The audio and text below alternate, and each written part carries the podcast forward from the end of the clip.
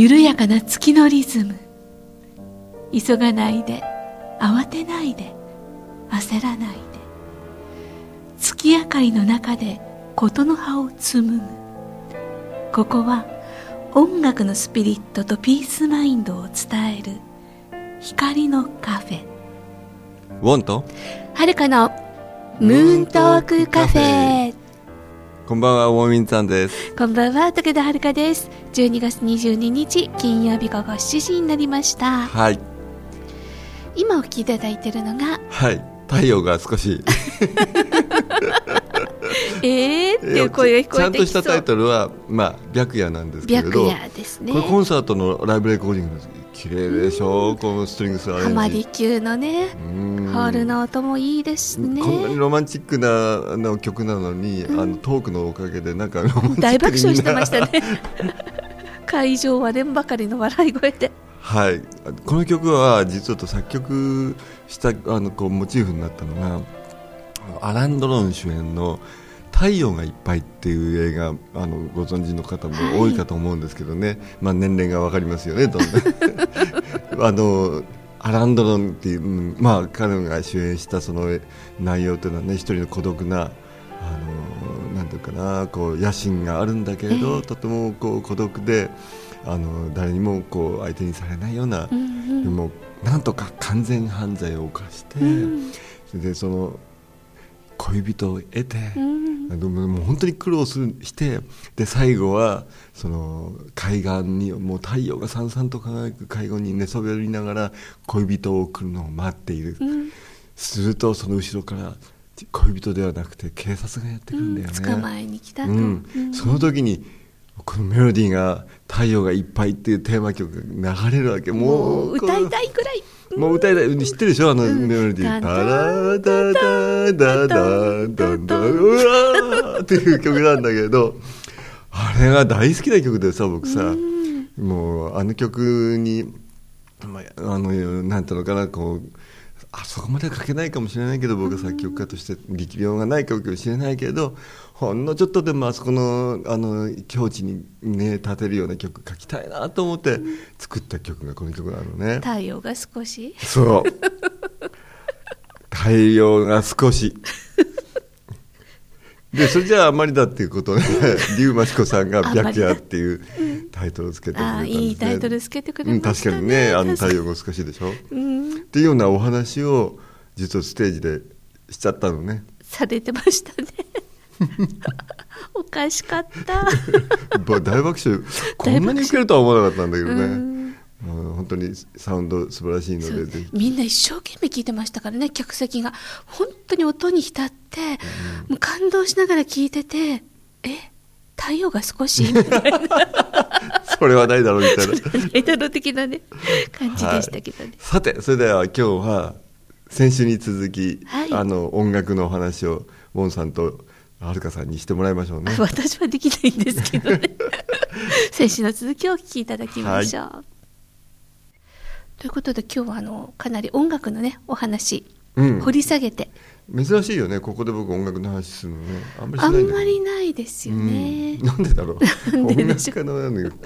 音楽家なのに、ね、他にもいっぱい興味のあることがあるから、それもあるし、うん、なんかね喋りづらいんだよね。なんか う, うまく説明できないところがたくさんあるからね。例えば作曲っていうのをさ、よく聞かれるの、どうやって作曲するんですか、えー、確かに僕ね、作曲はねにじゅう代からテレビコマーシャルをやってきて、ずっと作曲の仕事をやってきたんだけど、どうやってやるのって聞かれるとすごく難しいんだよね。どうやってやるの？例えば今お聞かせした嵐の大地、はい、あの時はね映像があったんだよ。映像があって、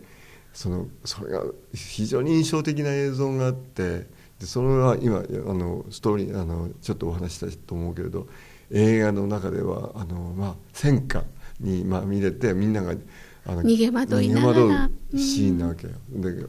でもやっぱり悲しみでもあるじゃない。だから激しき激しいんだけど、そこにこうあるそのなんか悲しみを持って、そうなんとなくそういうふうにこうずっと頭で持ってた、あそこでどういう音楽になるんだとこう思って、ある時ふーっとあメロディーが出てきたっていうか、そういう感じなんだよね。降りてくるみたいな。結局そういう言い方するんだけどさ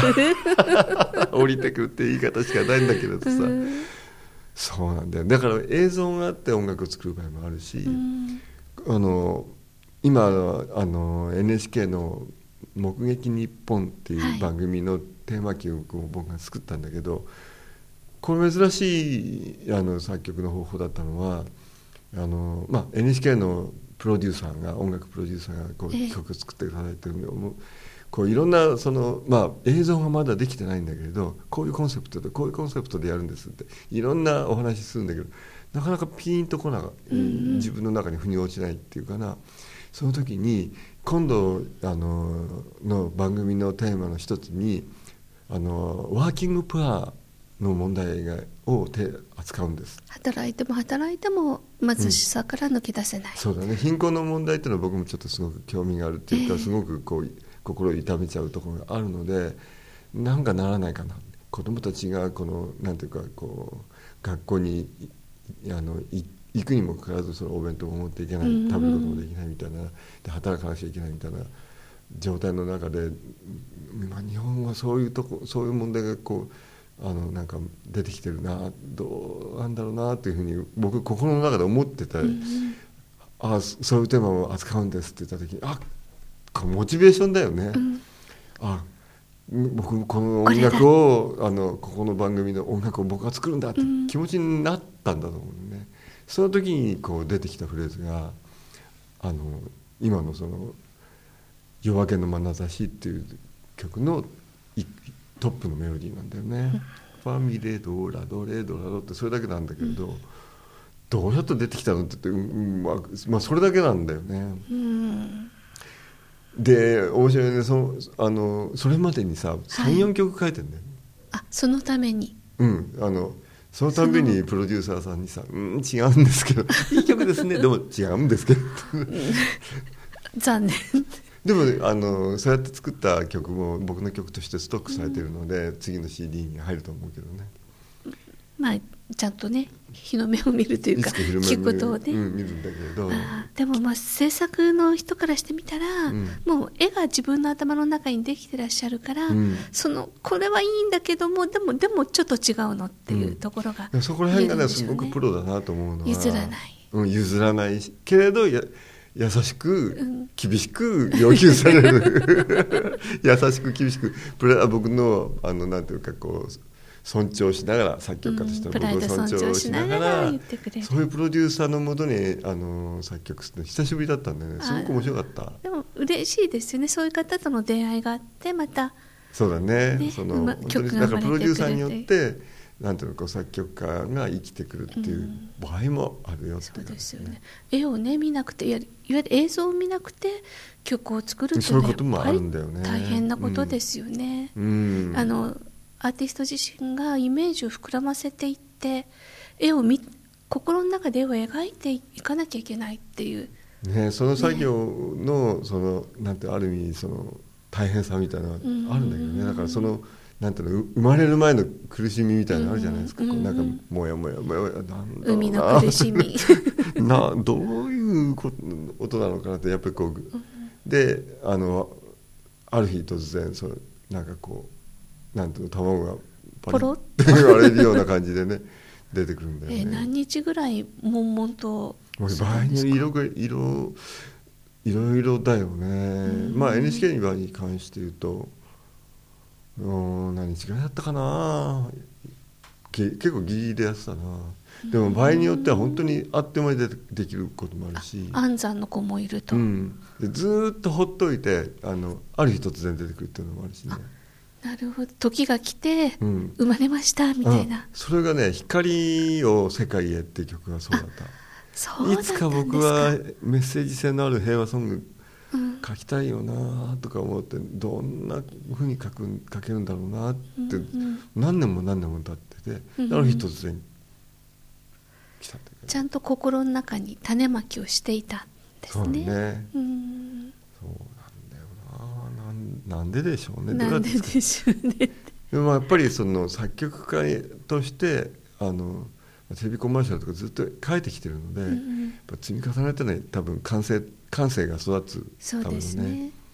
それやっぱり一つあると思いますね。続けるって大事ですよね。そうそれでね、僕の場合はだからこう作曲したく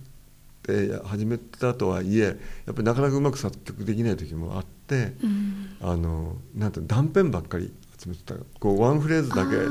かね。その先が続かなくて、そうそういうも一個核になるものがポンと出たけれどもまだっていう、なんかなんかそのままそれっきりになってる曲がたくさんあるんだよね。でもそういうのがなんかまとまってちょっと聞けても楽しいですよね。聞く方がね。どっか行っちゃった。どっか行っちゃった。どっか行っちゃったんですって。うん、まあいつか出てくるだろうっていう感じがしますよね。でも僕ね、作曲今はね、あのまあ。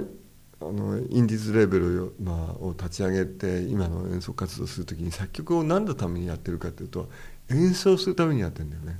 自分の演奏のために作曲をしている。そうそう、僕は演奏したいので、人前で演奏したいので、そのためには曲が必要じゃない。オリジナル曲が必要、うん、全部がなんか即興でもいいんだけれど、それじゃちょっとあまりにしんどいんで、うんうん、あの曲を作る、自分の演奏のために、うんうん、あの曲を作、作ってたんだよね。まあ、みんなね、あのウォンさんのコンサート来る方は、うん、オリジナル曲を聴きたいと思って来てくれてんだよね。いらしてますからね、うんうん、で好きな曲ってみんなそれぞれ、ね、マイベストってありますからね。そうなのよ。まああのなんていうのかな、どの曲も僕は愛着があるので、うんうんまあ、今コンサートでほらどうしてもこう エヌエイチケー のタイトル曲がメインになったりすることが多いんだけれど、今度の来年ぐらいのコンサートからはもうその例えばフ レ, フレグランスって シーディー を全曲やるコンサートとか、うん、光の花の中の全曲をやるコンサートと か, とか童謡ばっかりのコンサートとか、そういうのをちょっとやってみたいな。面白いですね、うん、リクエストもありですか。例えば手を挙げてこの曲聴きたいとかって、そういう時はある。そういう時も作ってみようかと。そう昔そういうことやってて、時々、うん、あ, のある曲なくなっちゃったけど誰か何かやりたい曲あるとか、う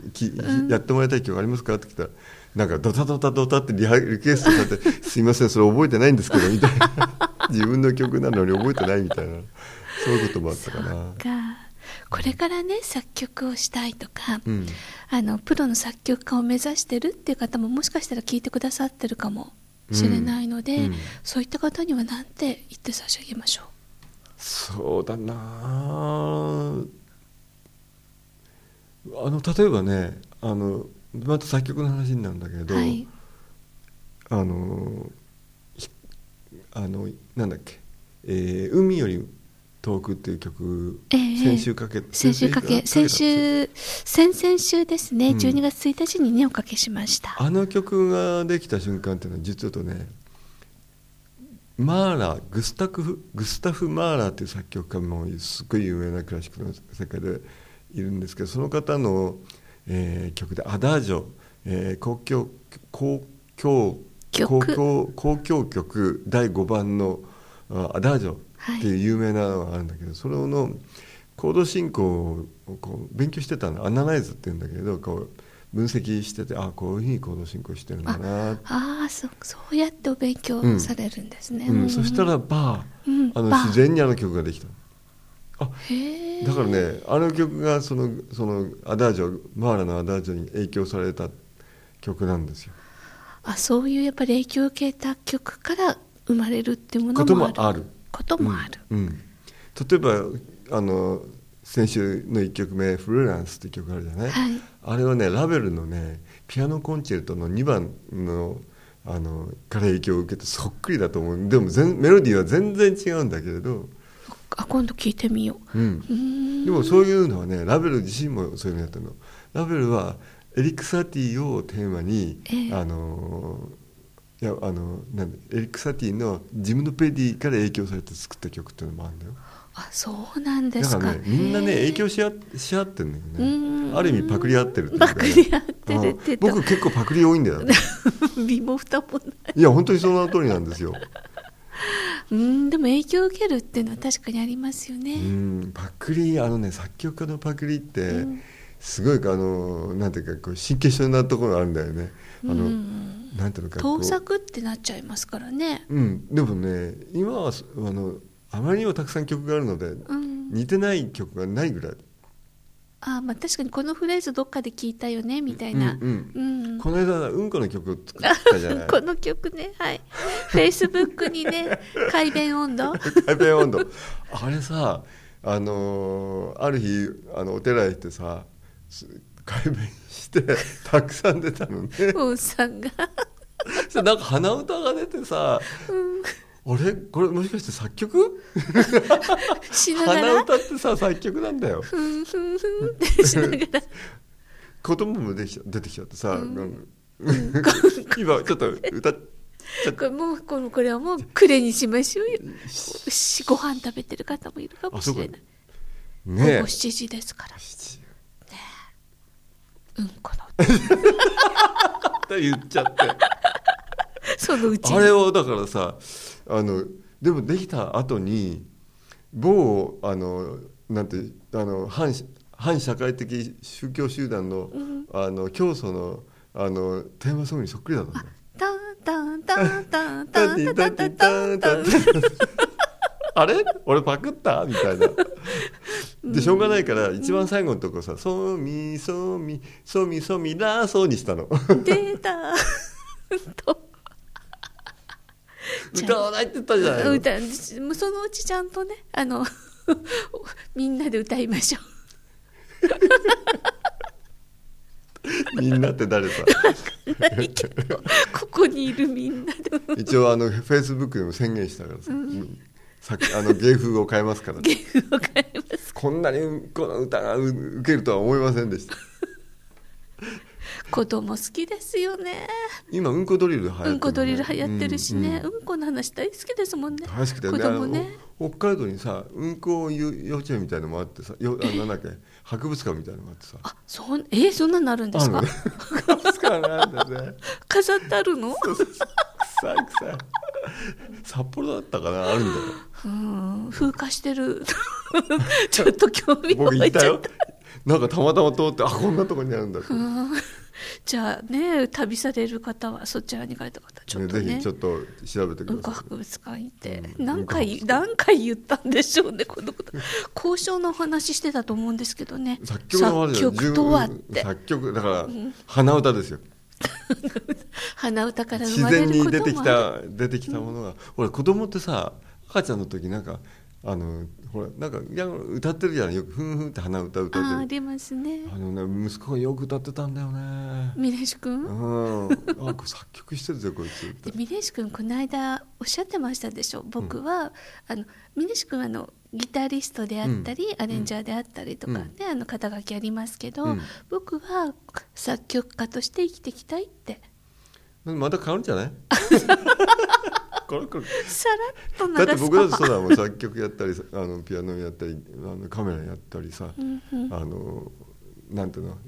なんか心理学のことやったりとか、うん、いろいろやるじゃない。まあ興味の対象はね、いろいろと広がりますけど、ね、うんうん、僕のワークショップもやってますからね。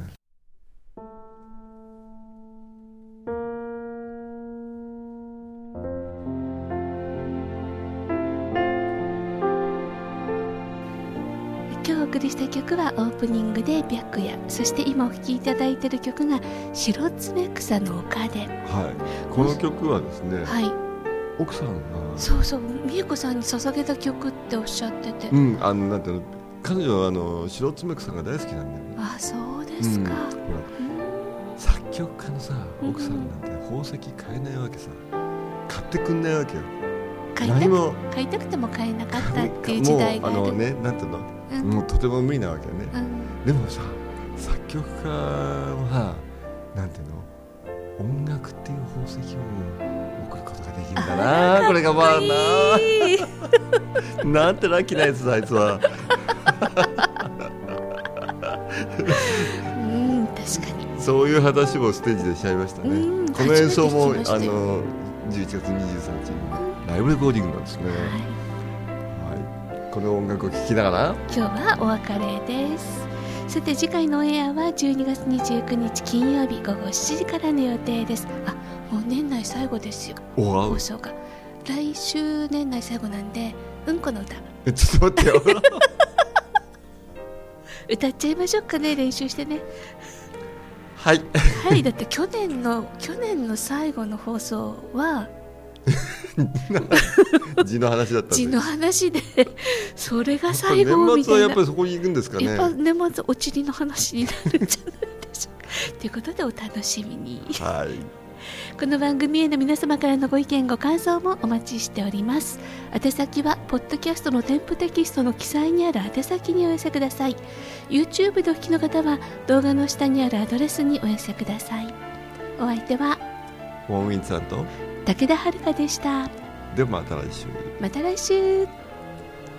ウォンと遥のムーントークカフェ。この番組はサンドウェアブルームーンの提供でお送りしました。